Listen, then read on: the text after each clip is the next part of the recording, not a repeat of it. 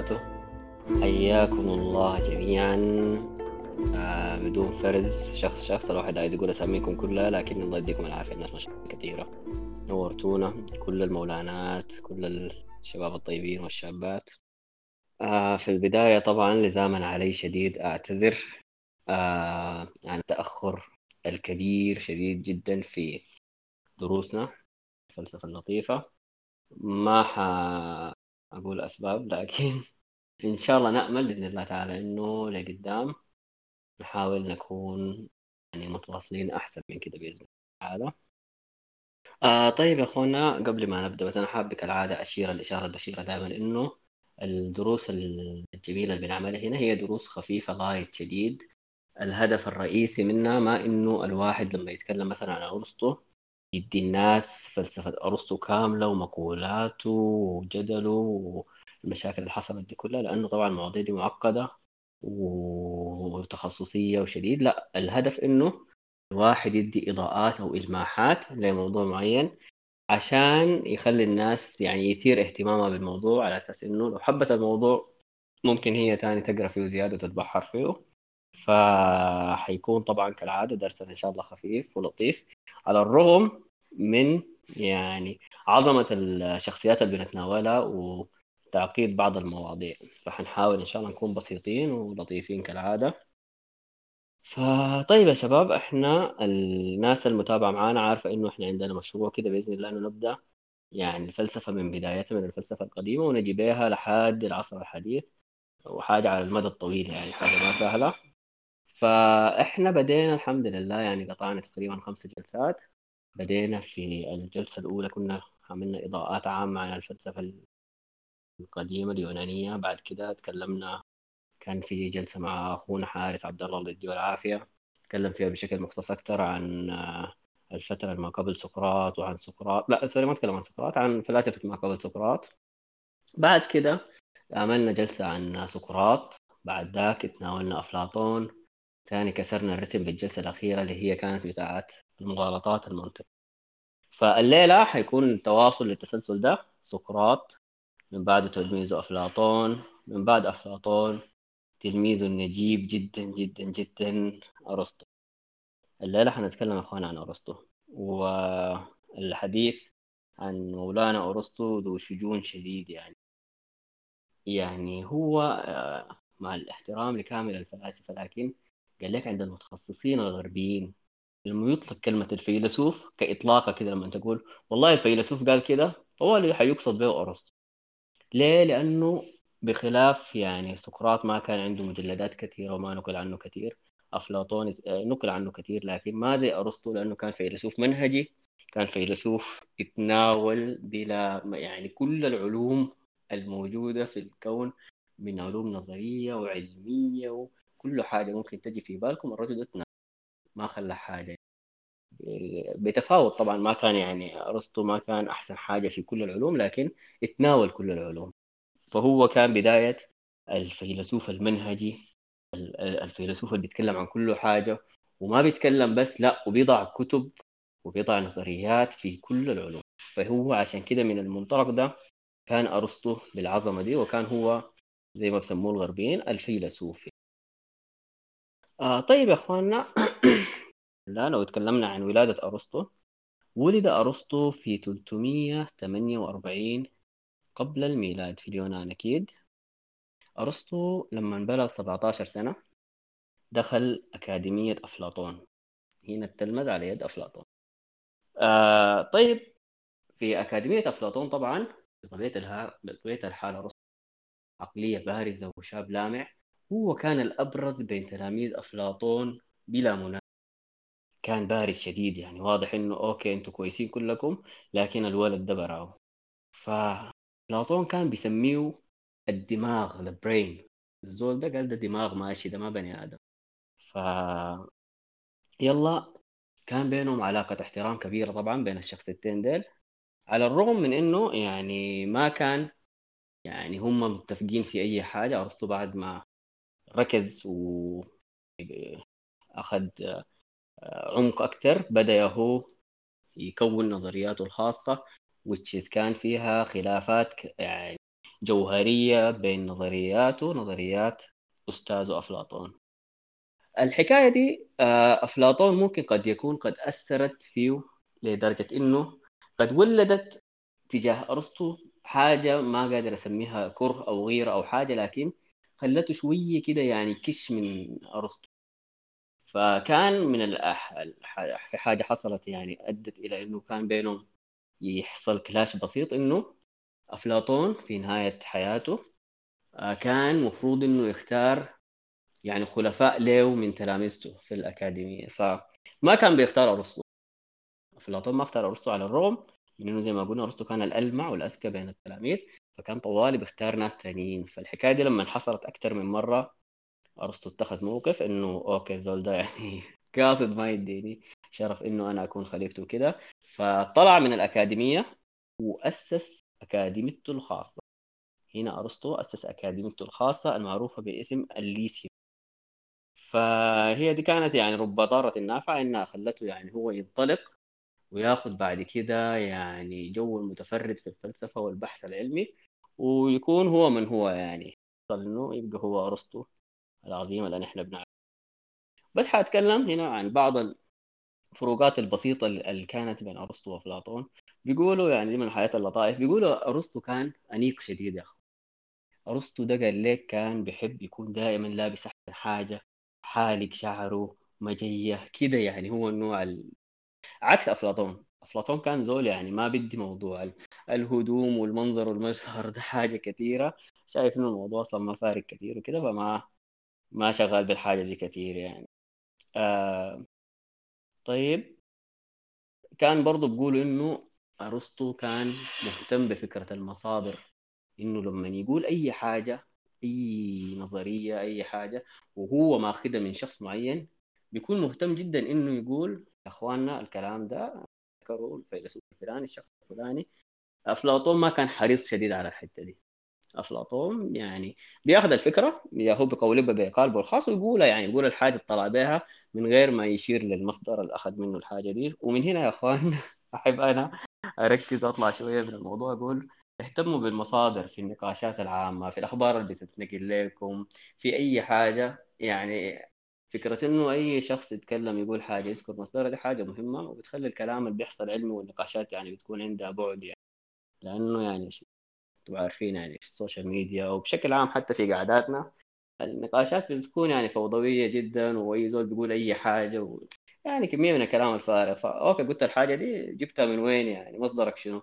وحتى بعد ما تديني مصدرك أنا حيكون عندي رأي في مصدرك ده ما معناته إنه مثلا جبتها من يعني هم أفرض قلت لي مثلا قناة العربية أو أي حاجة حيكون عندي رأي يعني برضه. فدي نقتدي يا اخواننا بمولانا ارسطو في الحتة دي ونركز على حتة المصدر طيب لو خشينا في العمق شوية من الحاجات اللي كانت بتفرق بين أرسطو. آه يا سلام عليك يا أبي وعمر الشباب نزلوا الصورة يا شباب الصورة بتاعت اللي أرجعوا شوية يشوفوها اللي هي أفلاطون بيشير الأرض وسوري أرسطو بيشير إلى الأرض وأفلاطون بيشير إلى السماء. طبعا الصورة دي يعني بتحكي كثير شديد عن الخلاف الفلسفي ما بين الشخصيتين الكبيرتين ديل. الحضروا معانا درس أفلاطون بتتذكروا؟ وأفلاطون يصنف كفيلسوف مثالي. طبعا الحكاية دي بتتجسد بشكل واضح في نظرية المثل بتاع أفلاطون بس للتذكير سريع إنه كيف كان بيرى الأشياء إنه وجودها المادي ده ما وجودها الكامل ده وجود ناقص الحاجات الموجودة قدامنا دي. كنا بنضرب مثال طوالي نقول الكرسي بيشوف إنه الكرسي ده نسخة من الكرسي وبيشوف إنه في كرسي تاني كامل وهو الكرسي الأصل في عالم آخر ما ورائي. ده أفلاطون. كده هو بيشير للسماء يرمز لنظرية المثل للعالم الآخر الماورائي اللي فيه فيه الموجودات كما هي. أرسطو شاف إنه الكلام ده يعني ما عايز أقول ضرب من الطلس لكن يعني مصدرك شنو يا أفلاطون لما تقول لي الحاجة دي موجودة في عالم ما ورائي بشكل كامل ونحن فقط هي نسخة عندنا حاجات دي نسخ منها شائهه وشنو؟ فقال لا أنا هحتاج إنه أفسر الوجود بتفسير أكثر واقعية. فهو أرسطو كان يعني بيقولوا عليه إنه واقع أكثر أو مادي أكثر كان عنده مشكلة كبيرة مع فكرة الدوليزم الثنائية عند افلاطونيه حاجة في كده في هنا وفي في العالم الآخر في هنا. لا أرسطو كان بيحب يتجه لفكرة الاتحادية. يا أخي الحاجة دي قدامي أنا حفسرها كما هي هي قاعدة هنا فهي موجودة بوجودها الكامل قدامي هنا وانتهينا يعني. فالحكاية دي كانت هي الفرق الجوهري وهي اللي بتجسد الصورة دي بشكل واضح. طيب يا شباب آه، نتكلم برضو هسي عن إنه أرسطو في فترة من فترات حياته فترة جوهرية جدا كان المدرس للاسكندر الأكبر. أكيد كلنا عارفين إسكندر الأكبر طبعا يا شباب. هو طبعا غازي كبير سيطر على جزء كبير من العالم. آه، ده كان تلميذ أرسطو.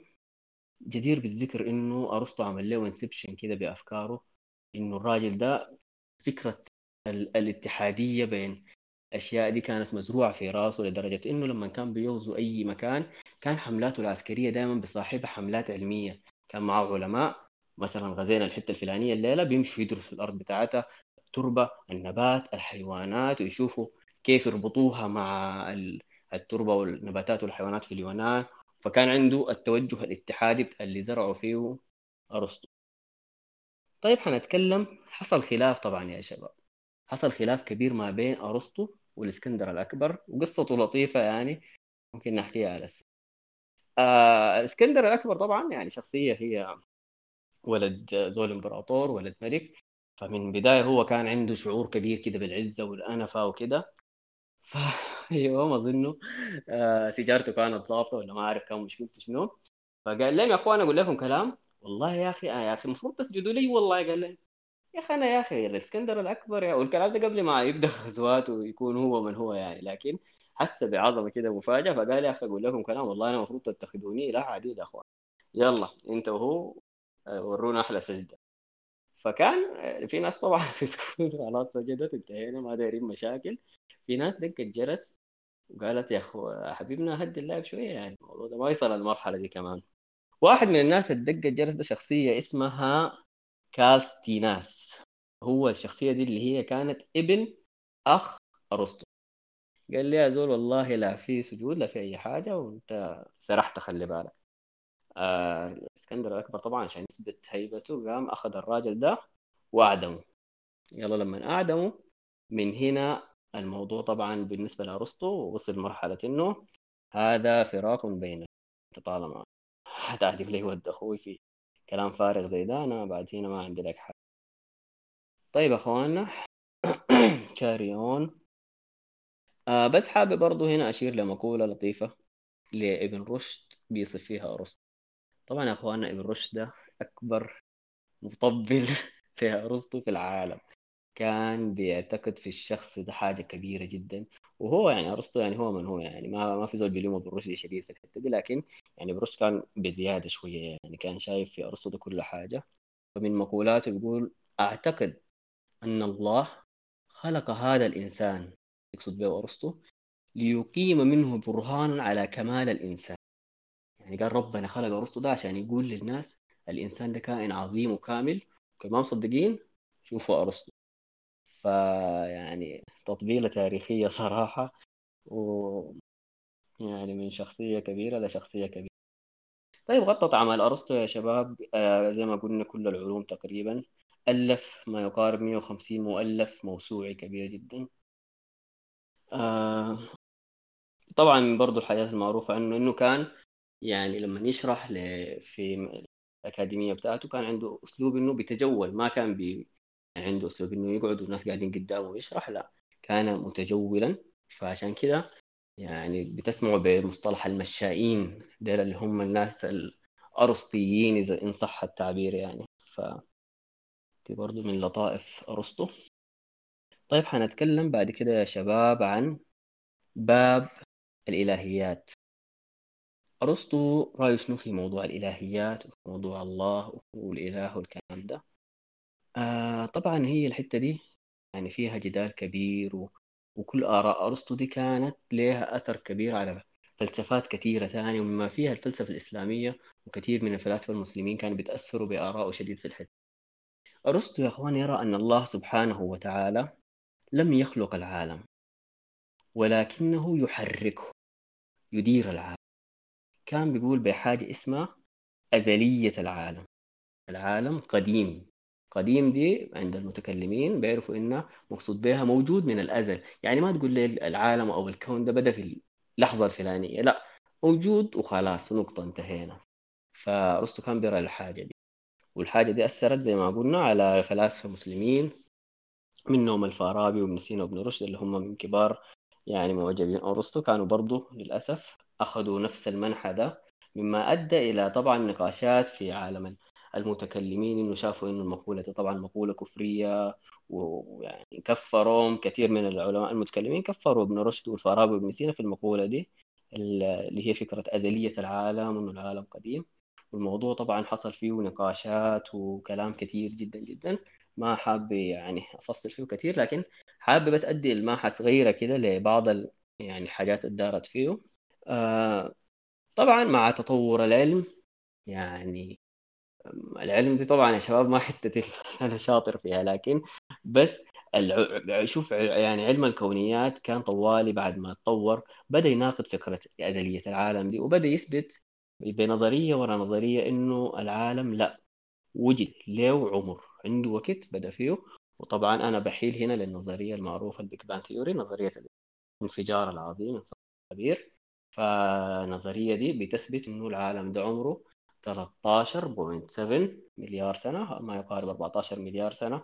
وإنه العالم ده قبل الفترة دي ال 14 مليار سنة دي كان الكون ده كله موجود فيما يعرف بال singularity متفردة باللغة العربية. حاجة كده يعني بيقولوا العلماء إنها يعني يبلغ حجمها 10 أس minus 33 سنتيمتر. يعني ببساطة هي عدم وجد من العدم في المدة دي. فيلا مع تطور العلم بدأ الناس يناقضوا فكرة قدم العالم اللي كان بيقول بها أرسطو وأزلية العالم. بقت الفكرة ما منطقية. يا أخي أنت بتقول إنه العالم ده قديم وهنا العلماء بيثبتوا إنه يا أخي في نقطة بدأ فيها العالم. آه أنا سمعت لعدنان إبراهيم قال إنه في مخرج لطيف ممكن يعني يوافق ما بين نظرة أرسطو وما بين فكرة العلماء. إنه قال إحنا ممكن نقول إنه يا إخواننا هناك قديمان الكون أو العالم أو الوجود أو whatever والله سبحانه وتعالى. لكن قال عشان نفصل في الموضوع ده. ممكن نقول نحن إنه الله سبحانه وتعالى قديم خالق والكون قديم ومخلوق. هو عدنان بيرى إنه العبارة دي كده بتطلعك من مشكلة إنك أنت ما حتعارض العلم إنك أنت ما بتقول بأزلية الوجود أو أزلية الكون إنه عنده نقطة بداية. في نفس الوقت أنت بتقول إنه ربنا سبحانه وتعالى برضه هو أزلي لكن هو متسلط على الكون بالخالقية. ما بتقول إنه ده قديم وده قديم ونقطة انتهينا كده خلاص كده حتخش في مشاكل مع المتكلمين ومشاكل مع العلم. فهو بيرى إنه ده المخرج من الحتة دي. الموضوع معقد بس حبيت اديه الماحة سريعة شباب. ونواصل. آه طيب حنتكلم عن نظرية الجوهر لأرسطو اللي هي طبعا يعني تكلمنا عنها في البداية فكرة كيف إنه أرسطو بيحاول يفسر الموضوع المواضيع كلها والوجود كله من حيث النظر النظرة الاتحادية بعكس أفلاطون صاحب النظرة الثنائية.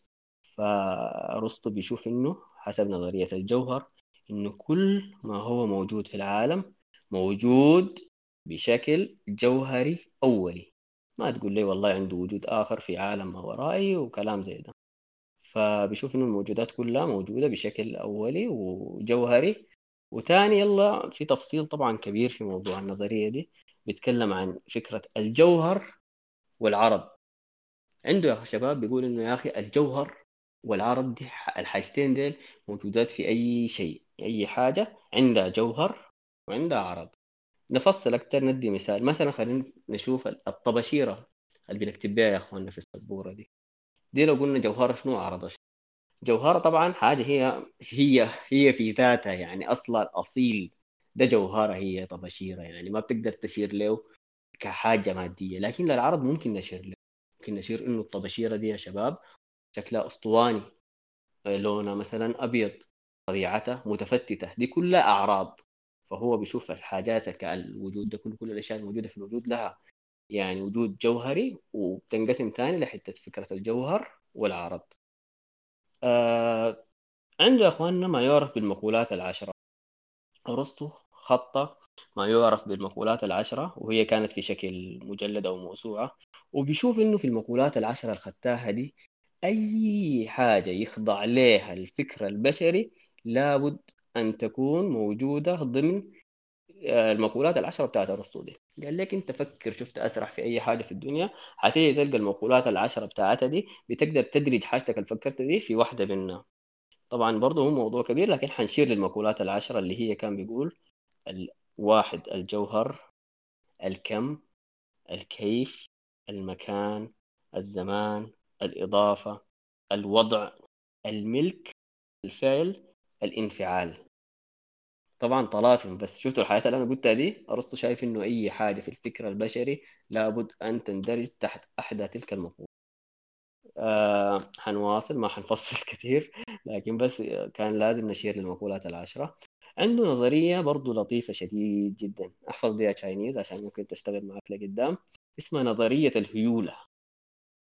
الهيولة. الهيولة مقصود بها شنو؟ الهيولة هي آه okay يا مصطفى. آه نعيد المقولات العشرة يا أخواننا. الجوهر الكم الكيف المكان الزمان الإضافة الوضع الملك الفعل الانفعال. طيب آه نرجع للهيولة مرة ثانية. آه الهيولة هي أرسطو بيقصد بالهيولة هي الأصل الأصيل للمادة. يعني فكر في إنه أي في حاجة اسمها الهيولة وهي أصل أصل أصل المادة. يعني تذكروا لما نتكلمنا زمان عن ديمقريطس وكيف إنه هو فلاسفة ما قبل سقراط وفي القرن الخامس قبل الميلاد فكر في فكرة الأتوم الذرة. كيف قدر يصل للفكرة دي؟ لا أرسطو أخذ خطوة زيادة وفكر في الهيولة. يعني ممكن يعني تطلقها على زول كده ما عنده لا شكل لا لون تحس بس حاجة كده قاعد يقول يا أخي أنت إنسان هيولي جدا يعني. الهيولة آه يعني زي ما اتفقنا إنها الأصل الأصيل للأشياء وهي مفهوم يعني بيحتاج عمق كبير عشان زول ذاته أصلا يفكر في حاجة ويسميها الهيولة ويفكر في فكرة إنه في حاجة هي الأصل الأصيل اللي بترجع لها الأشياء يعني فكرة معقدة ذاتها وصعب أنت تستوعبها لكن أرسطو يعني يا اخو فطيب آه حنتكلم برضو عن فكرة أرسطو كفيلسوف يصنف كفيلسوف عقلي وتجريبي في نفس الوقت. الفيلسوف العقلي هو شنو؟ هو فيلسوف يرى أصالة العقل. يعني بشوف إنه العقل ده يا إخواننا عنده قدرة على معرفة كل الحقائق حتى ولو من غير تجربة. يقول يا أخي والله أنا لو فكرت بالشكل الصحيح أنا حأعرف أي حاجة في الوجود. في كنبتة قاعد فيها دي لا هعمل تجربة لا هعمل حاجة. شفت عقلي ده؟ بس أقعد أفكر. أقعد كوباية الجبنة وأفكر حأعرف أي حاجة في الوجود. نتيجة الجولة الجاية في الفانتسي ممكن أعرفها أكابتن منو أي حاجة. خلاص أنا بس بفكر فيها كده بعرفها من غير تجربة.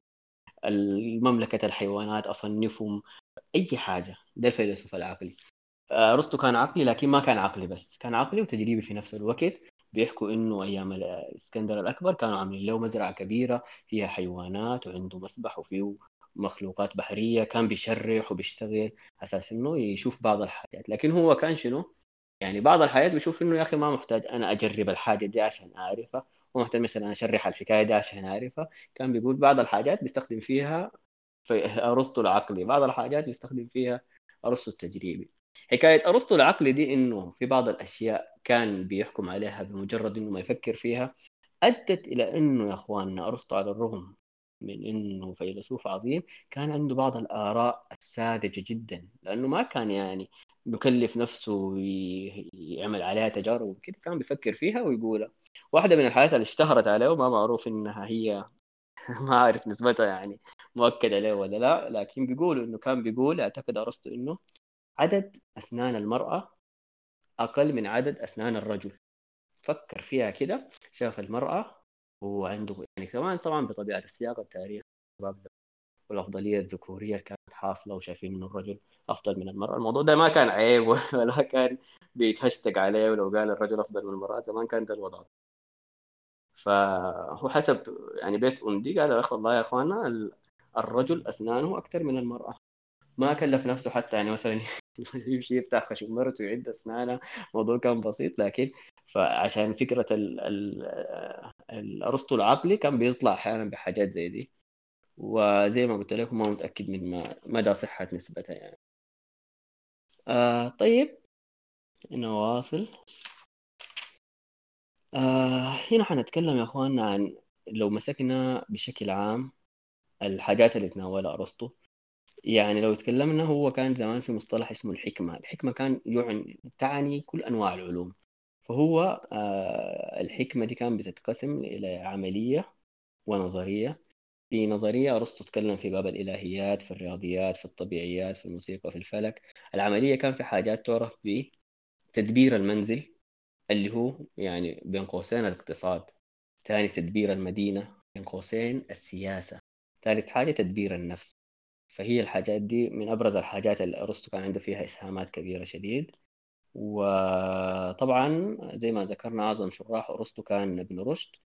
وتخيلوا يا شباب عبر عبر ابن رشد وكيف ابن رشد كان بيشرح أرسطو بطريقة منمقة وممتازة وواضحة أدت الحكاية دي لأنه أرسطو يصل للعالم الغربي. تخيلوا إنه ابن رشد وصل أرسطو للعالم الغربي خاصة بنتكلم عن القرن الحادي عشر القرن الثالث عشر.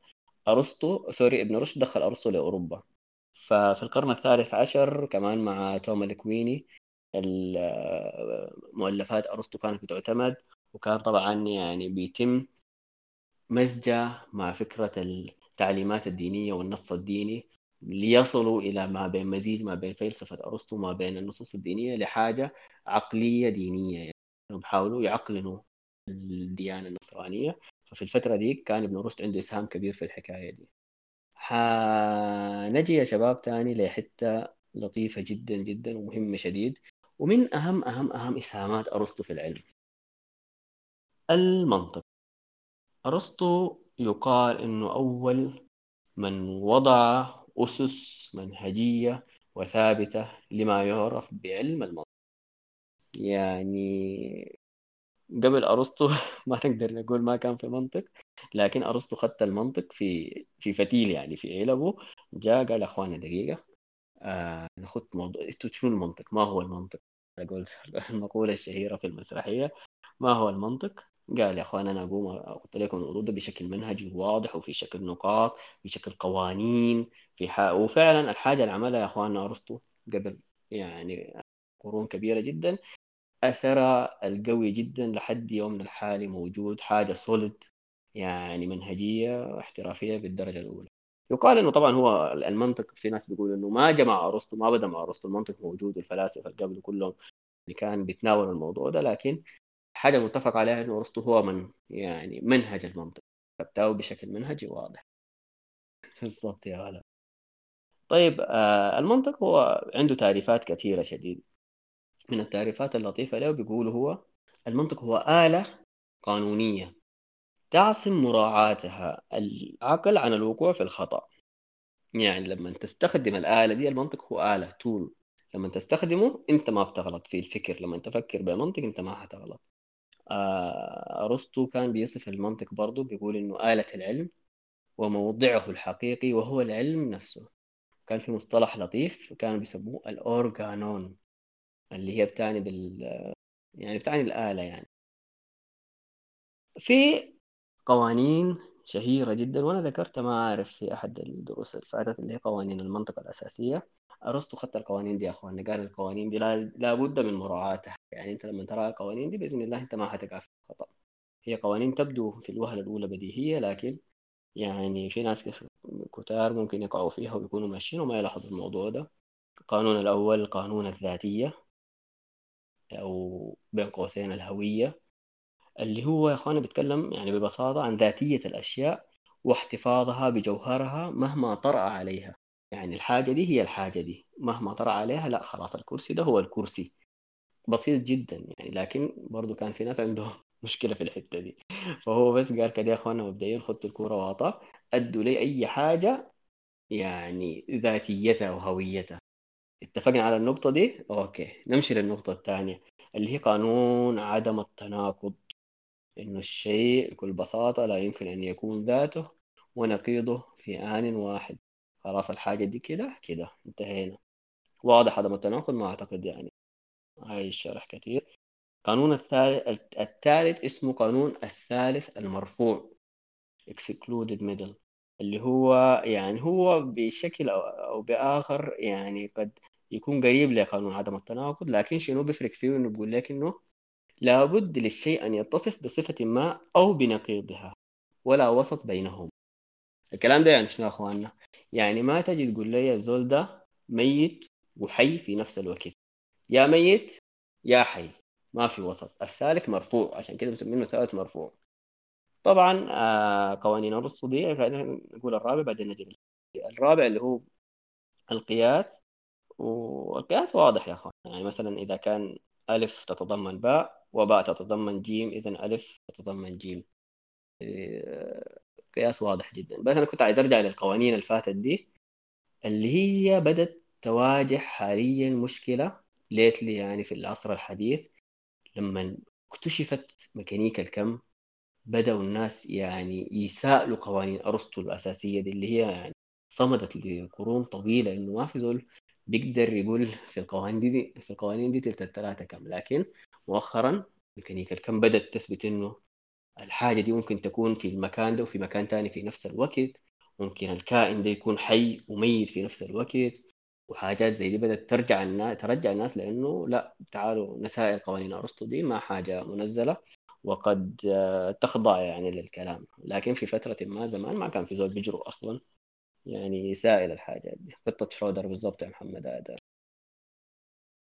آه طيب يا شباب دي تقريبا كانت هي إلماحات وإضاءات بسيطة عن الجبل اللي اسمه أرسطو ده بعد كده حننتقل بس سريع كده فيما بعد. أرسطو حصل شنو؟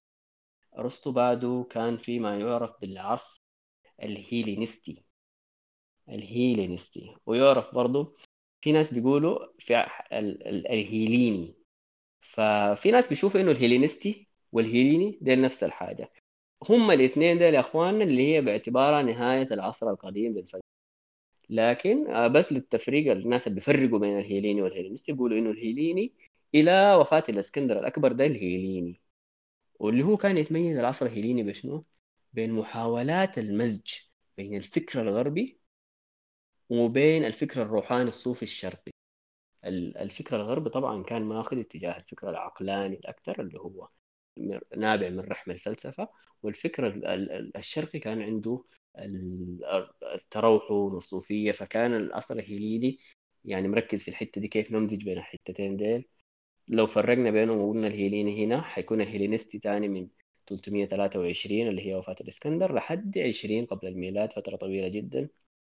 في الفترة دي يعني هي بعد وفاة أرسطو طوالي حصل انحسار كبير طبعا في الفلسفة والفكر والحاجات دي. مرت فترة كده يعني هي كانت ما حقول أسوأ فترات الفلسفة لكن حصل فيها انحسار كبير في الفلسفة. تراجعت جدا و... وتصدرت بعد يعني انحسرت الفلسفة وتصدرت المباحث الإنسانية. يعني مثلا الناس بقت ما بتهتم للحاجات الصلبة السوليد بتاعت الفلسفة. أكثر مما إنه تهتم يا أخي الله خلينا من النظريات الكثيرة. خلينا نشوف الإنسان المسكين ده يا أخي. نشوف الحاجات اللي بتسعده نشوف المجتمع نشوف كيف الناس تعيش يعني نديها نظريات تساعدها في حياتها اليومية يا أخي. تقعد تشبكنا الميتافيزيقيا والماورائيات والوجود والعدم والصيرورة والكينونة. لا اخذوا الموضوع يعني. فبطبيعة الحال آه، انحسرت الفلسفة جدا. طيب أبرز المدارس اللي ظهرت في الوقت ده المدا... كان في مدرسة اسمها الرواقية معروفة جدا والإبقورية والمدرسة الشكية تقريبا أبرز ثلاثة مدارس في العصر الهيلينستي آه كثير من الناس المختصين ما بيعتبروها فلسفات أكثر من إنه بيشوفوها إنه يعني شيء من فلسفات يعني ما بيتصنفوها كفلسفات رصينة كده يعني. الرواقية والإبقورية كانت مركزة زي ما قلنا في السعادة والفضيلة والأخلاق وتدبير الفرد. بعدت عن المواضيع التجريدية اللي تكلمنا عنها. المدرسة الشكية كان زعيمة اسمه بيرون. هي في ناس بيقولوا إنها شكل مطور كده من السفسطة يعني. بيرون كان يا أخواننا زول يعني ضبابي كده ورمادي شديد. بيقول لك يا أخي أنا والله لا أجزم بأي حاجة. يا بيرون رأيك شنو في الحكاية دي؟ يقول لك والله يا أخي لا أعلم. لا يجزم بشيء يعلق كل الأحكام بيعلق أي حاجة. ممكن والله تكون كده ممكن تكون كده. طيب رأيك في وجود الإله؟ والله يا أخي ممكن كده وممكن كده. يعني كان مدرسة شكية بالدرجه الأولى تشك من أجل الشك يعني. فالمدارس الثلاثة دي يعني أنا ما ممكن لقدام نتطرق ليه مع بتفصيل أكثر لكن نحن نشوف يعني. يمكن لو لقينا باقي المواضيع أهم وأفيد منها ممكن نواصل عشان نحاول نقطع الشوط إن شاء الله. طيب في 270 ميلادية. بس إحنا بنتكلم بعد الميلاد. من زمان كنا بنتكلم قبل الميلاد بس اتطورنا شوية. ولد يعني في طبعا حصلت حاجات كثيرة لكن من أبرز الشخصيات اللي ولدت في الفترة دي اللي هي نهاية الفلسفة القديمة أفلوطين أفلوطين ده مؤسس ما تعرف بالأفلاطو الأفلاطونية المحدثة. آه فكرتها شنو؟ أفلاطين فهموا شنو؟ أفلاطين ده كان برضه بيمزج كان متأثر طبعا باسمه على اسمه بأفلاطون شديد.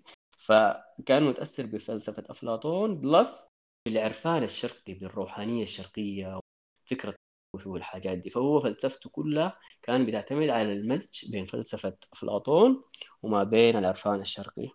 فظهرت مع أفلاطين حاجات كثيرة مما يعرف مثلا فكرة الانجذاب اللي هي معروفة عند الصوفية والجذب والانجذاب والحاجات دي. حسب المصدر العلمي ظهرت مع أفلاطين. كان بيقول يا أخوانا يمكن الاتصال بالله عبر الانجذاب. ظهرت معه حاجة تانية برضو حتشوفوا لها أثر كبير في الديانة المسيحية اللي هي الثالوث.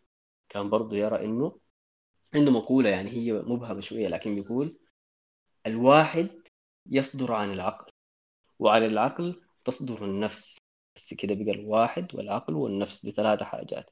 بقول والثالوث في جوهره الثلاثة حاجات دي كلها شيء واحد. لما تشوف الفكرة دي وتجي تفكر تسمع الكلام اللي بيقولوه أخواننا المسيحيين عن فكرة الثالوث بتلقى في تشابه. فهي البذور بتاعت الأفكار اللي حصلت اللي قدام هي كلها جات في الفترات اللي بنتكلم عنها دي. الافلاطونيه المحدثة بتاعت افلاطون دي ما أثرت بس في المسيحية أو في لا كان لها أثر برضه في الفلسفة الإسلامية وفي الفلسفة الصوفية. فزي ما أنتم شايفين يعني الموضوع ده واقعي الجذبة والانجذاب والحاجات اللي بنشوفها في حتى في السودان الموضوع ده يعني بيتشاف كثير تخيلوا ترجع لأفلاطين سوري آه طيب هنمشي لسنة 323 ميلادي. ال 323 ميلادي حصلت فيها حاجة كانت يعني جديدة من نوعها اللي هي كان في إمبراطور روماني اسمه قسطنطين بن هيلانا. قسطنطين بن هيلانا أعلن بشكل رسمي دخوله في الديانة النصرانية فبقت الإمبراطورية الرومانية يعني تتبنى بشكل رسمي الديانة النصرانية. الحاجة دي أثرت على الفلسفة وعلى الحرية الفكرية أثر قوي جدا. انحسرت الفلسفة شديد لصالح اللاهوت. وما أي لاهوت اللاهوت برعاية السلطة الرومانية. ومن هنا نجي تجي البذور بتاعت الحاجات اللي حتحصل في العصر الوسيط في أوروبا. يعني السلطة الدينية برعاية الدولة من 323 مع قسطنطين بن هيلانا بدأت خلاص. إنه أوكي آه بدوا رجال الدين ياخذوا وضع معين وياخذوا سلطات آه، شبه مطلقة وياخذوا وضعهم اللي قدام اتطور شديد واستفحل شديد وبدينا نشوف كوارث يعني.